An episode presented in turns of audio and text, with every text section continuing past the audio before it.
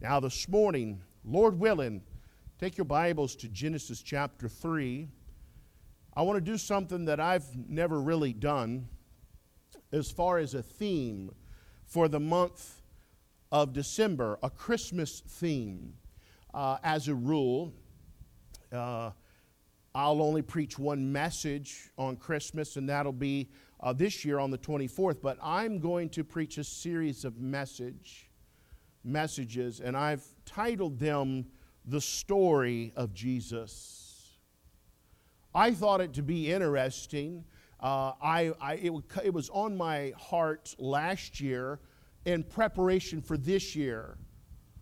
And I believe that the Lord's going to allow me to do that. So today will be the first message in that series on telling the story of Jesus. I believe there to be no more powerful subject than Jesus. Jesus and Him crucified.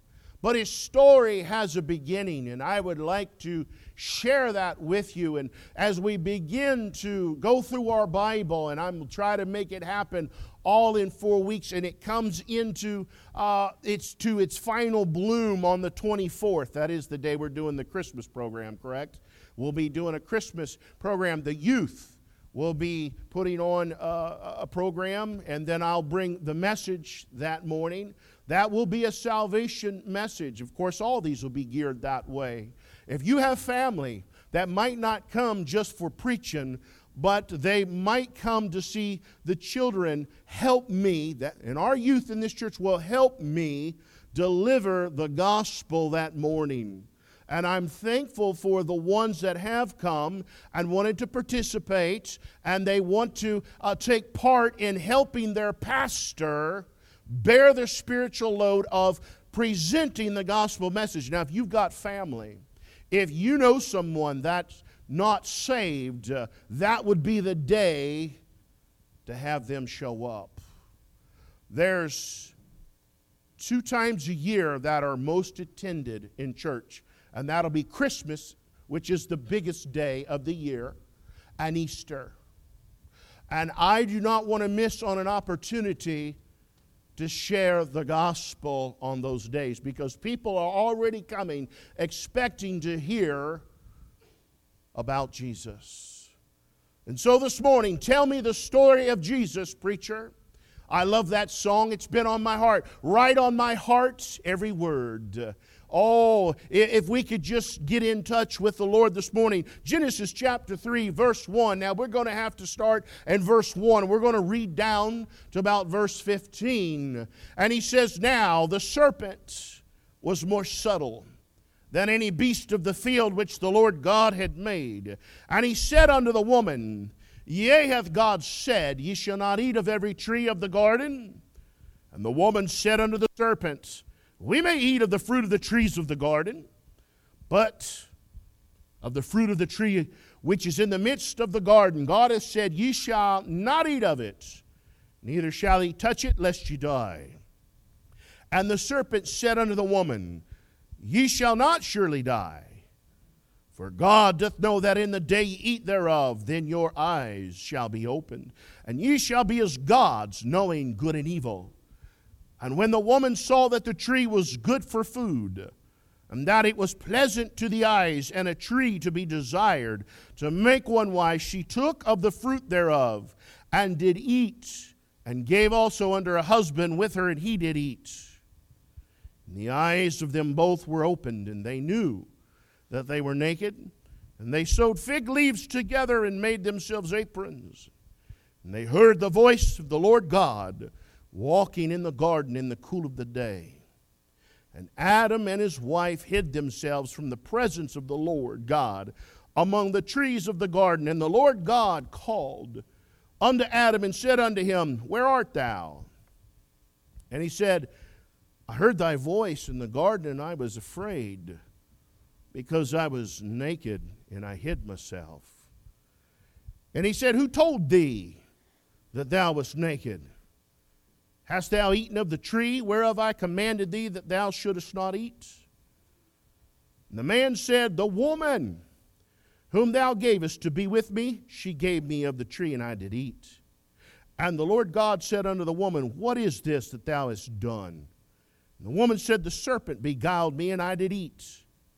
And the Lord God said unto the serpent, Because thou hast done this, thou art cursed above all cattle and above every beast of the field. Upon thy belly shalt thou go, and the dust shalt thou eat all the days of thy life. And here's my text for the day.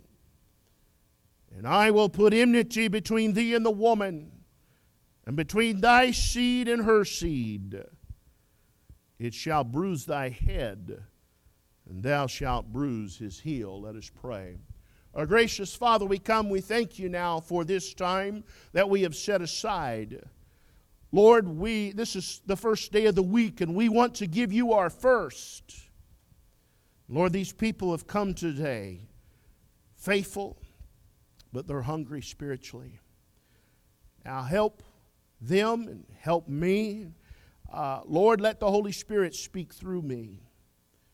Lord, let me be a tool that you're going to use today, a mouthpiece, so that I can tell the story of Jesus.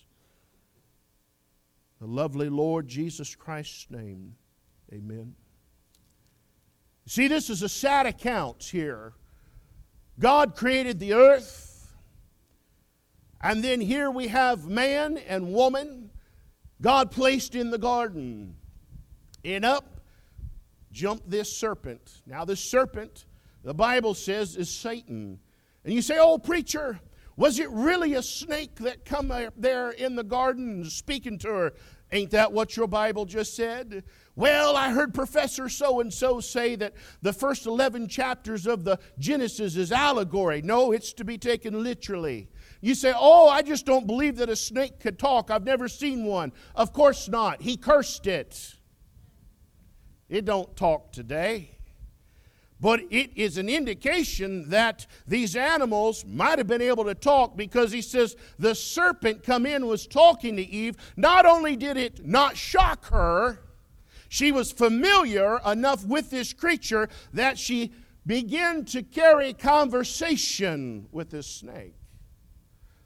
I also believe that this snake didn't look like snakes do today. This was probably a most beautiful creature. If you was to take your Bible and read over there in Ezekiel chapter 28, where he talks about Satan, Lucifer, the anointed cherub that covereth, said that he had been in the Garden of Eden, the garden of gems and jewels, and it was beautiful, and God had created in him pipes and tabrets. Very beautiful creature to look upon. I also believe that before the curse, because God said here in verse 15 that on his belly, in verse 14, that on the belly he should go, meaning and indicating that he walked or flew. Of course, we've seen pictures of snakes and flying serpents, and they're in history. You say, where would they have gotten that? Oh, somebody was telling the story uh, to somebody else that happened here in the garden. But however you want to look at it, I'm going to stick to the Word of God. And if that's what God says happened, that's what happened. I'm going to believe that.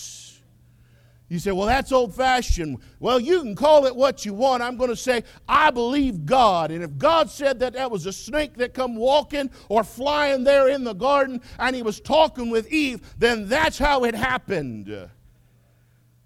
And she was familiar with it. See, we, we are so smart today. We think we're looking at lions and we're, we're looking at the zebras and we're looking at the birds and we're looking at the snakes like, well, I've never heard one talk. Yeah, that's after the curse. You weren't there before the curse. God was there before the curse, and God is telling you and showing you just a little glimpse of what this planet was like before sin got in it. And we see that. You know, we may not understand everything involved in the way of Satan and how he used the body of a serpent but we can know it was true. And it's no mere fable. You see, I believe that there was a real serpent as there was a real paradise, as there was a real Adam and a real Eve. And I believe that Eve took of that fruit that day, and the Bible says, gave to her husband who was with her. She didn't have to go run him down, he was right there. And they ate. And I believe that they really sinned. And I believe that our race, the race of man, is really fallen. Before I get in the message, I need to deal with this serpent a little bit. And we understand from our Bible there and 2 Corinthians 11 that Satan, the Bible says that Satan can transform. He's a transformer. We, are all familiar with that term. That's a very popular term today a trans or a transformer. You watch those movies. And so we shouldn't uh, be shocked or overwhelmed when the Bible says that Satan is a transformer and he can transform into an angel of light. We understand from our Bible that Satan entered into the body of Judas when he betrayed Christ. We also understand that when Christ was casting out the devils out of the maniac of Gadara, that they requested him to be to cast them into swine. So it is not a far stretch to know that devils can possess animals. Here's the point, though. We must deal with this. There's a principle here. The devil's instruments must share in the devil's punishment. You see, this serpent was an instrument that was used by Satan. And we see that God uh, passed a judgment on this instrument. And he says, what does he say there? He says, Because thou hast done this. He's talking to the serpent, and he's talking to the devil that's in the serpent, but he's going to curse the serpent. Thou art cursed above all cattle. Now, why would he do that if he was already lower than all animal kingdom? He wasn't, he was above it. We could get a little deeper in the theology if you get into Ezekiel Lucifer being one of the anointed cherubs that covered, and there's four other cherubs. Satan was the fifth cherub, and the other four cherubs, they each have four faces, and each one of those faces represents one of the animals in the animal kingdom, like fish, you got lions, so on and so forth. But there's one missing. That's the reptile kingdom. It's been suggested that Satan is the cherub that represented the reptile kingdom. I do not think that it's a stretch because the Bible says in Revelation that Satan is a dragon, reptile,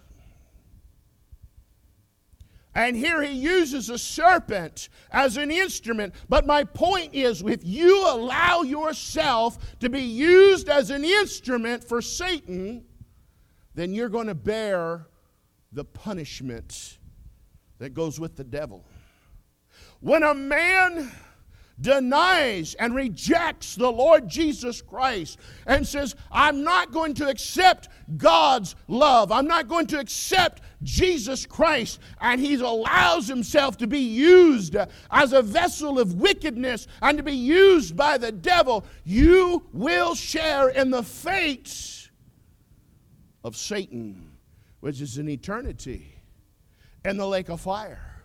Man puts himself there, and God is clear to tell us in Matthew that he says hell was prepared for the devil and his angels. He never intended for man to be there, but man goes there when he rejects Jesus and wants to be used as an instrument of unrighteousness by Satan. And I caution you this morning if you allow yourself to be used uh, as an instrument of unrighteousness, you will bear the punishment of Satan. It's important not to be used as an instrument of Satan. The Bible says to be vigilant and to be sober because our adversary, the devil, as a roaring lion, walketh about, seeking whom he may devour. And now that we've covered this about this serpent and being used as an instrument of the devil, and then having to share in the punishment, let's get to this message. As I said earlier, the song says, Tell me the story of Jesus, and write on my heart every word. I believe there to be no greater story than the story of Jesus, which starts here in this verse, in verse 15. Maybe many people don't understand that. That the story of Jesus starts right here in verse 15. Say, preacher, I didn't see the name Jesus. Well, we've got the completed revelation of the Word of God. And because we have that, we're able to see and go in time and see what God has done and that Jesus had come. And we see the fulfillment of this prophecy, but it starts right here in the beginning. And of course, John tells us there in the verse 1 that in the beginning, was the Word, and the Word was with God, and the Word was God. And he says that that Word, talking about the Lord Jesus Christ, was the one who spoke the worlds into existence. And we see Christ here. But here we see a prophecy being delivered. This verse, verse 15, is known as the theological or in the theological realm as the first gospel message preached.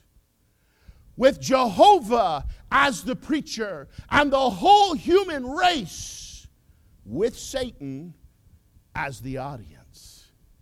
You see, the whole human race, Adam and Eve, that's where it starts. Eve, her name means the mother of all living. And then, of course, Satan was there. He had to listen to the preaching that the Lord was doing here. And God says, because of this, because he questions Adam.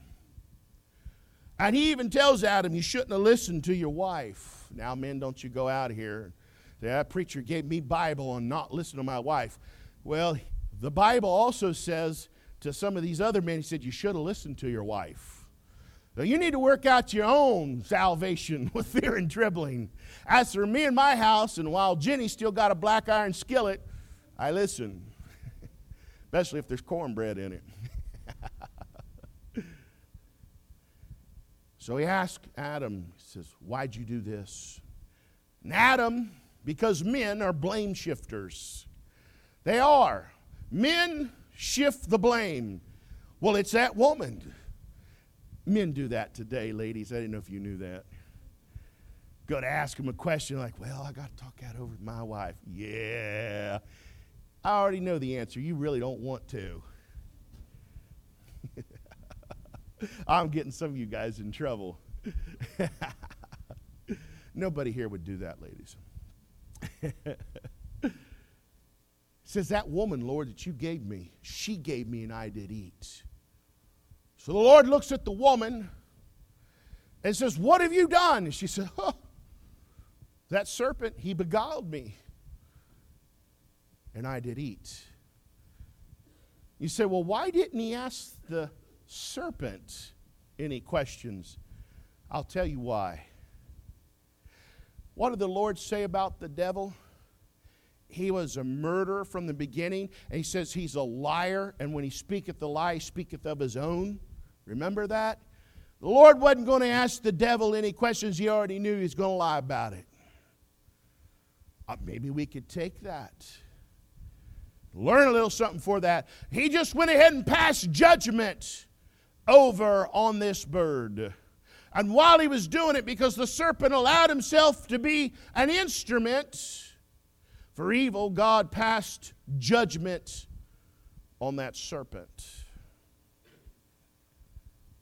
You see, This is the first gospel message.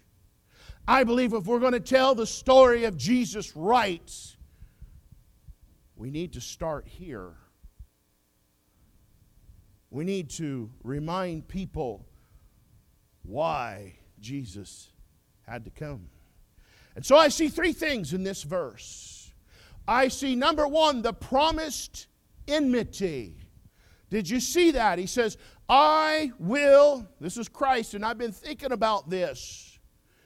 He said, I will put enmity between thee and the woman. Did you see that? He said, I will put enmity. Now, enmity means war, bad spirits, conflict. As I begin to meditate upon this,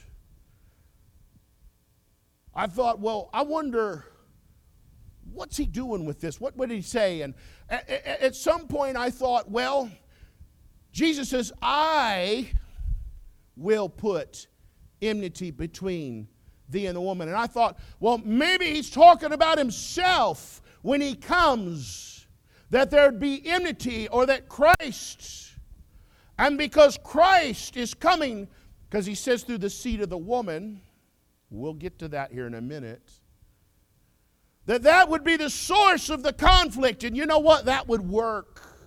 That does work. That works. And you could preach it like that. And I believe it would be a little warning to our ladies and to our mothers. And here's why there's too many mothers that are praying for wayward children. And those children, she's watched as the devil has snatched them out of her home. For me to not believe that there is a little something to that. Where he says, I'll put enmity between thee and the woman. Ladies, you're at war against the devil. And if any mother's ever had any children, and I've seen too many mothers shed too many tears about children that have went astray when they struggled and they strived to try to teach them what's right and they're trying to figure out what's going on. I'm telling you, there's enmity between you and the devil, and the devil wants to snatch them. There's enmity there. You know, mothers, if I could say anything, keep praying for your children. Don't stop. Now, this altar up here, this used to be called a mourner's bench. And I actually, while I'm preaching the message, I want some of my men that are carpenters I want you to build a bench on both sides that goes from that corner to that corner right in there. Have you ever noticed this church? There's really no altar up here. Now, I don't know why, but it's always bothered me, and this is the time to correct that. It's hard. We can't get too many people. You can kneel down and pray at the steps, but there's no altar here. This altar used to be known in the old days as the mourner's bench. I think we've turned our altars into something, a place where people come to pray if they got a problem. And so people, and the devil uses that, well, I don't want people to think I got a problem. This was always known as the mourner's bench where mothers would come to pray for their children who had gone astray. Mothers, I think we need to get back on the mourner's bench. And until we get those built, you can come up and sit on the front pews. We'll turn those into the mourner's bench, and you can sit. If you can't kneel down, then you can sit. Our altars are cold. Our mourner's bench is not being used, but we're still at war with the devil. There's still children going astray. And so the altar, or as I'm going to begin to refer to it as the mourner's bench, is not just about getting right, though that can be done. It's a place for you to come to pray for others that God work in their lives. I'm reminded of an illustration, and I must share it. And I heard a preacher, Brian McBride, speak to this. I don't know if he was there in person or if he knew the preacher or the pastor that this happened in that pastor's church. But they were in a revival meeting. And he was preaching such like this, even though we're not in revival, but I'm expecting some revival. We need to revive the mourner's bench. We, we need to not be so Calvinistic that we can't come and mourn for others. And they was in this revival, and at the end of the service, there was an invitation, and the two older ladies that were in the church come forward, and they begin to weep and they begin to cry. And they stayed there, and so the pastor didn't know what to do. He just quietly dismissed and told the people, he says, Look, be real quiet, be respectful of these ladies. And if you want to talk in fellowship, go out into the foyer and the vestibule to give these ladies some time. They were weeping and they were sobbing. And so the pastors, he went down and he asked them, Ladies, and he knew them, they were his members, can I help you? And the one lady says, Yes. Preacher, we have wayward sons. Pastor, yeah, I know that. We're here at the mourner's bench and we're not leaving until God saves them. And it so gripped his heart that he says, You know what? I'm going to stay with you. And so, as they shut the doors, and this was on an evening service, they left the doors unlocked, but they began to pray and they began to weep and they began to cry. And come along about midnight, come the first son. He come into the church there. He was looking for his mama because she never came home. And he knew she would go to church on a Sunday evening, I believe it was. And so he come to the church. He was afraid that maybe she had broken down. He didn't know, but here he come and he come in, and there he seen her sobbing and praying, and she was praying for him. And you know what happened? He got saved that night at midnight. Well, the other lady was still praying, and the other mother said, I'm staying with you. And the pastor said, I'm staying with you. God saved one. And that boy was there. They began to pray, and along come about 3 a.m. the other son come in, looking for his mom. It's amazing he knew where they were, she would be. Both of them. What a testimony. And he seen his mama weeping and shedding tears and crying and pouring her heart out, and he got saved. Ladies, mothers, there is enmity between you and the serpent. And you're going to continue to watch the devil snatch your children out of your homes. And it would do you some good to get up on the mourner's bench and to pray for your children. That one, if they're not gone yet, that the devil don't get them. Number two, if they are gone, that the devil, that the Lord would bring them back. The devil wouldn't keep them.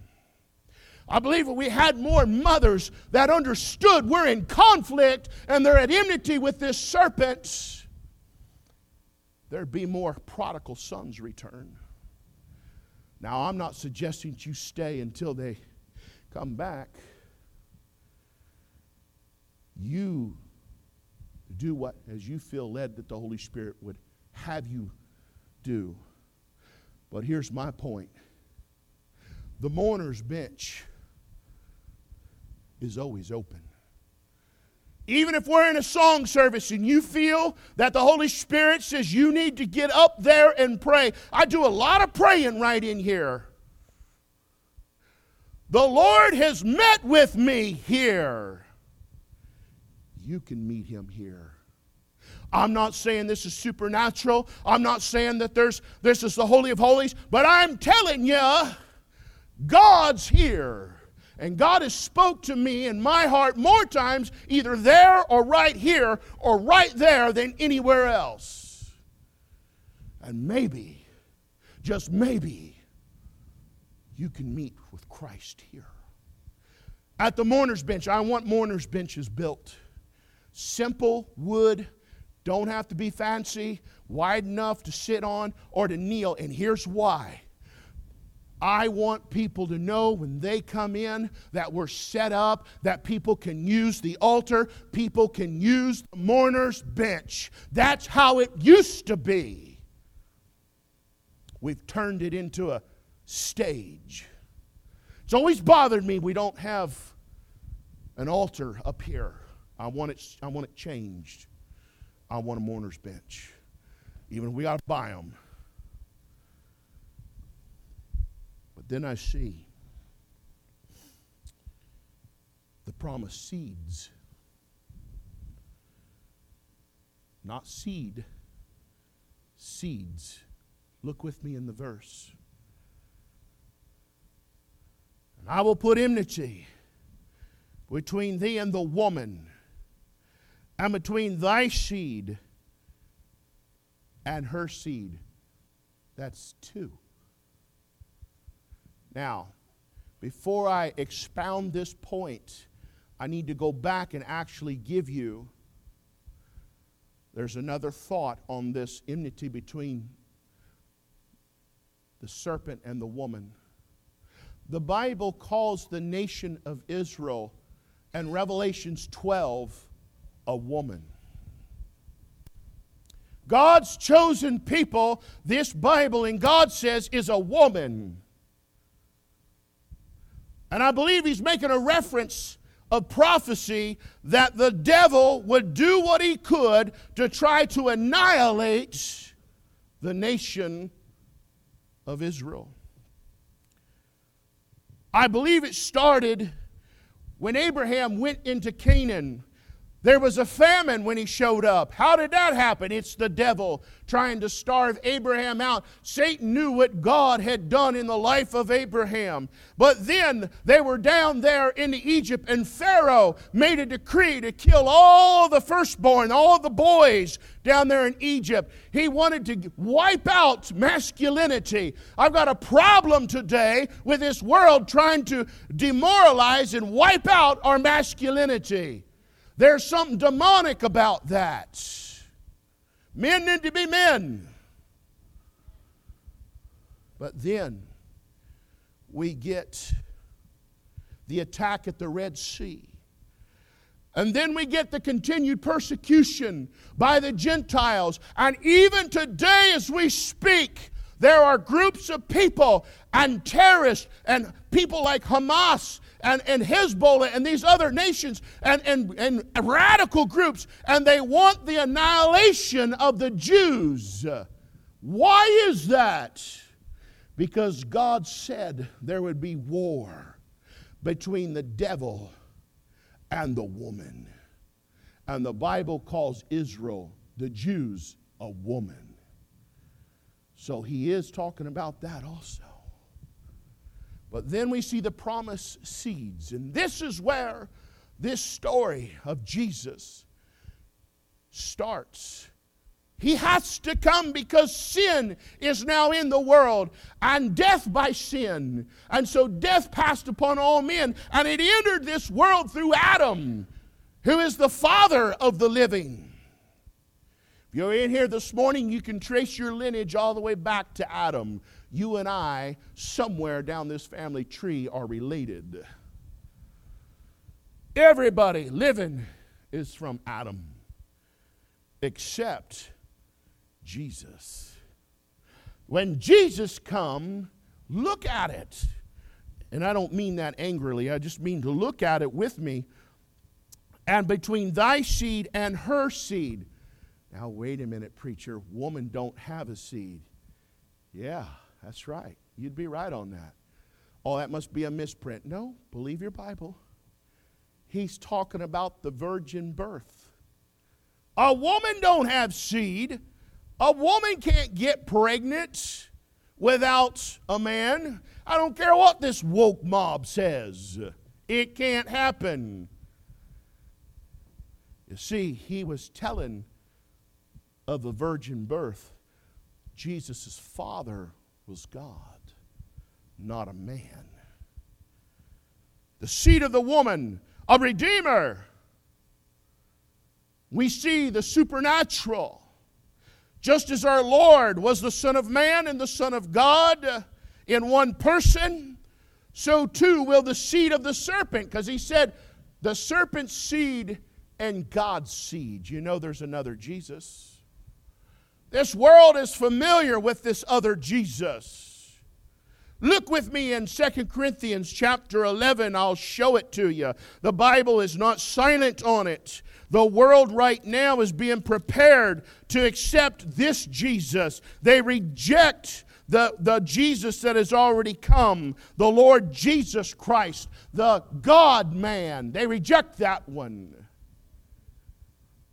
2 Corinthians 11 and verse 4 states, For if he that cometh preacheth another Jesus, oh, they're going to call him this other one, this other seed.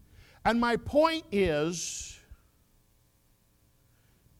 if the Lord, if the Jesus was the Son of Man and the Son of God in one person, so too will the seed of the serpent manifest into the man of sin and the son of perdition.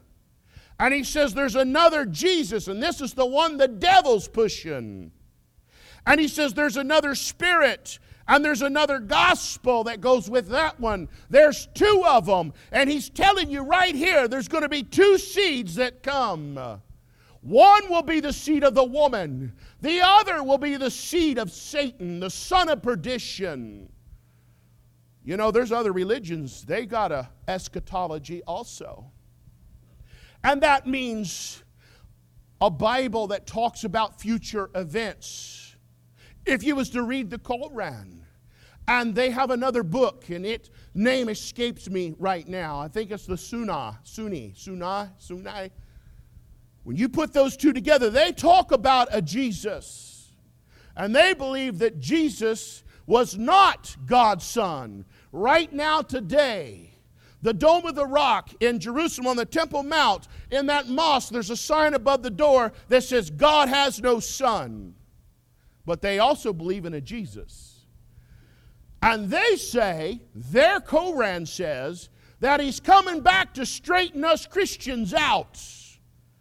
That Jesus was not God's son. He said, Who is that? Jesus is telling us there's another one coming, and don't be deceived by him. You see, that Jesus is the Jesus of no repentance. That Jesus is the Jesus of no change. He gives you a form of godliness, but deny the power thereof. You say, what is that? That means that Jesus says, you'll be religious, but there'll be no substance of God in your life. Oh, I'm a Christian preacher. Yeah, while you're down in a 12 pack. No, no. I'm a Christian preacher, but you hate church. No, you've believed in the other Jesus. That's the Jesus that says you can be religious and you've got a form. You can say uh, that you're a Christian, but there's no substance of God in your life. There's no evidence. Think about it like this. If I, if we was to turn this into a courtroom this morning, now I'm going to meddle. I'm going to put the rubber on the road. And I'm going to prosecute you. And I'm going to prosecute the subject on is Jesus in you or not? Could you muster up enough evidence, enough substance to prove objectively that God was in you of a truth? With some of the folks that I know of, well, you never go to church. The Bible says that you forsake not the assembly. When you trust the right Jesus, you're going to find yourself around the people of Jesus. Oh, yeah. He said, Well, I don't like churches. They're hypocrites. Oh, you're, you're with that other Jesus. And so you never come to church. You never tell anybody about Jesus. Uh, you never pass the gospel track out. You won't read your Bible. You won't pray. You won't help out. I've got a pretty good case going on some of you. What evidence? What evidence could you produce? Because the devil said he would deceive you and give you a form of godliness, but deny the power thereof.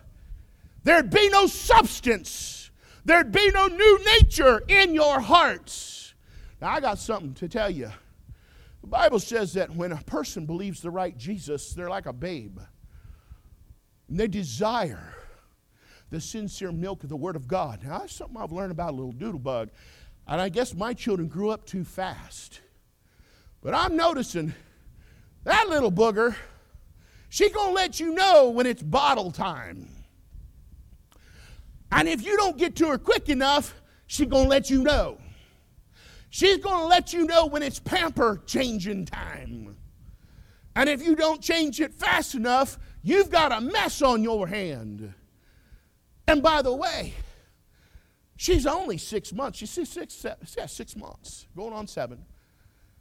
Now she's starting to try to talk and form words, but now she's eating table food. And I've watched her throw the bottle down, milk, and she loves eggs. She loves gravy. She's Pawpaw's little girl. And she can eat some gravy now. She loves mashed taters. She likes sweet potatoes. And there's coming a time soon where she'll want to feed herself. And the Bible says when the new nature is in there, when the substance of the Son of God is living in there, you're like that newborn babe. You ain't missing mealtime. Matter of fact, have something that we call doodlebug withdrawals. Yeah. You grandparents know exactly what I'm talking about. They could frustrate you, wear you out, make you tired. They're gone two or three hours, and all of a sudden you're looking at pictures crying on your phone. Anybody else in here do that? I'm not the only. Yeah, that's right. All right. You might even cry yourself to sleep, shed a few tears, maybe not weep uncontrollably. Do you have grandbaby withdrawals? And that little grandbaby, they light up when they see you, don't they? There's something in there. There's a desire in there. What's up with this crowd that doesn't get excited to be around the people of God, that doesn't get excited to be around the Word of God, that doesn't get excited about wanting to pray for others? What's wrong with that crowd? Well, there's two seeds, and the second one's getting ready to hit, this, hit the earth scene. The world is being prepared right now to worship Satan. They've turned churches into entertainment venues. We got rock and roll concert. We're not having that here. If that's what you come looking for today, I'm sorry, you're not getting it. As long as I'm pastor, it's not happening. We're going to keep doing and singing the old songs. You say, Well, I don't like two songs and, and get up to preach. Then learn how to play the piano. Learn how to participate and get involved in the service. I'm tapped out. I told Brother Dave last week, we seriously need a piano player. what you see is, it, it, folks, 12 years. It's not gotten any better. Maybe a little worse. Amen. What's wrong with that crowd? Well, they got feelings for the other seed. You know, but I see the final point. the promised suffering. Do you see it there? He says there in verse 15, the last part of that, and he says, I'll put enmity between thy seed and her seed. It shall bruise thy head, talking about Satan, and thou shalt bruise his heel. Preacher, what's he talking about there? Well, he's talking about the sufferings of our Savior foretold. The bruising of the heel was a reference to the death on the cross say, Oh, I, I don't believe that. The word cross don't show up. Yeah, it doesn't to a lost person. Every verse in this Bible, if you meditate on it long enough, you'll find Jesus in it. This Bible's about Jesus. The story of Jesus starts right there. Did you ever stop to think, how was Philip the evangelist able to hear the reading of Isaiah 53 when that Ethiopian eunuch was reading, and Philip said, Understandest what thou readest? And he says, How can I, lest some man explain it to me? Philip said, I can do that. And the Bible says over there in Acts that he got up in that chariot and he preached unto him Jesus. And here's what he was reading. He says, Who hath delivered our reports? And who to whom is the arm of the Lord revealed? For he shall grow up before him as a tender plant, and as a root out of dry ground, he hath no form, no comeliness. And we sh- when we shall see him, there is no beauty that we should desire him. Your Bible is describing how Jesus looked. He didn't look like the Hoffman head. I'm sorry. You've been deceived. But I assure you, if I had to take bets this morning, that's how that other one's going to look. He is despised and rejected of men, a man of sorrows. Our Savior was a man of sorrows and acquainted with grief. You remember that the next time you're having a bad day and there's a lot of sorrow in your life, there's a lot of grief. Our Lord and Savior suffered the same. We hid as it was our face from him. He was despised and we esteemed him not. Surely he hath borne our griefs and carried our sorrows, yet we did esteem him stricken, smitten of God, and afflicted. But he was wounded for our transgressions, he was bruised. There it is for our iniquities. Oh, right there in Genesis, the Lord says, I'm going to crush your head, I'm going to bruise your head. You're going to bruise my heel. And here our Bible says later that Christ was bruised our iniquities. Now that will lead to Christ crushing the head of the serpent. Now, what's getting ready to happen, folks, is we're getting ready to get raptured out here. If you're born again, I didn't say if you was Baptist. I said if you was born again. I don't care what denomination you are as long as you've been born again. Now, you've heard me say if you want to go first class, it'll be Baptist. And I can prove that from the Bible. But I ask if you've been born again. You see, if you've been born again, when that trumpet blows, you're going to get raptured out of here. And that other Jesus is coming on the scene. He's going to have the answers to this world's problems. And that's going to work for about three and a half years. And see, the Muslims know something you don't. Their Jesus comes on the scene through war and chaos. That's why they want holy jihad. That's how their man comes on the scene. See, we have the most information available to us at our fingertips, but yet we're the most ignorant generation. That's why they want endless war. So the more people that are killed, he comes on the scene quicker. Now, that thing's going to fall apart about three and a half years. And then it's all going to come loose, and Christ is going to come back in the second coming. And he's going to crush that Jesus' head. So it's important that we tell the story of Jesus. That we don't fall for the deception of the devil. Now, I believe this story starts there. I know it starts there.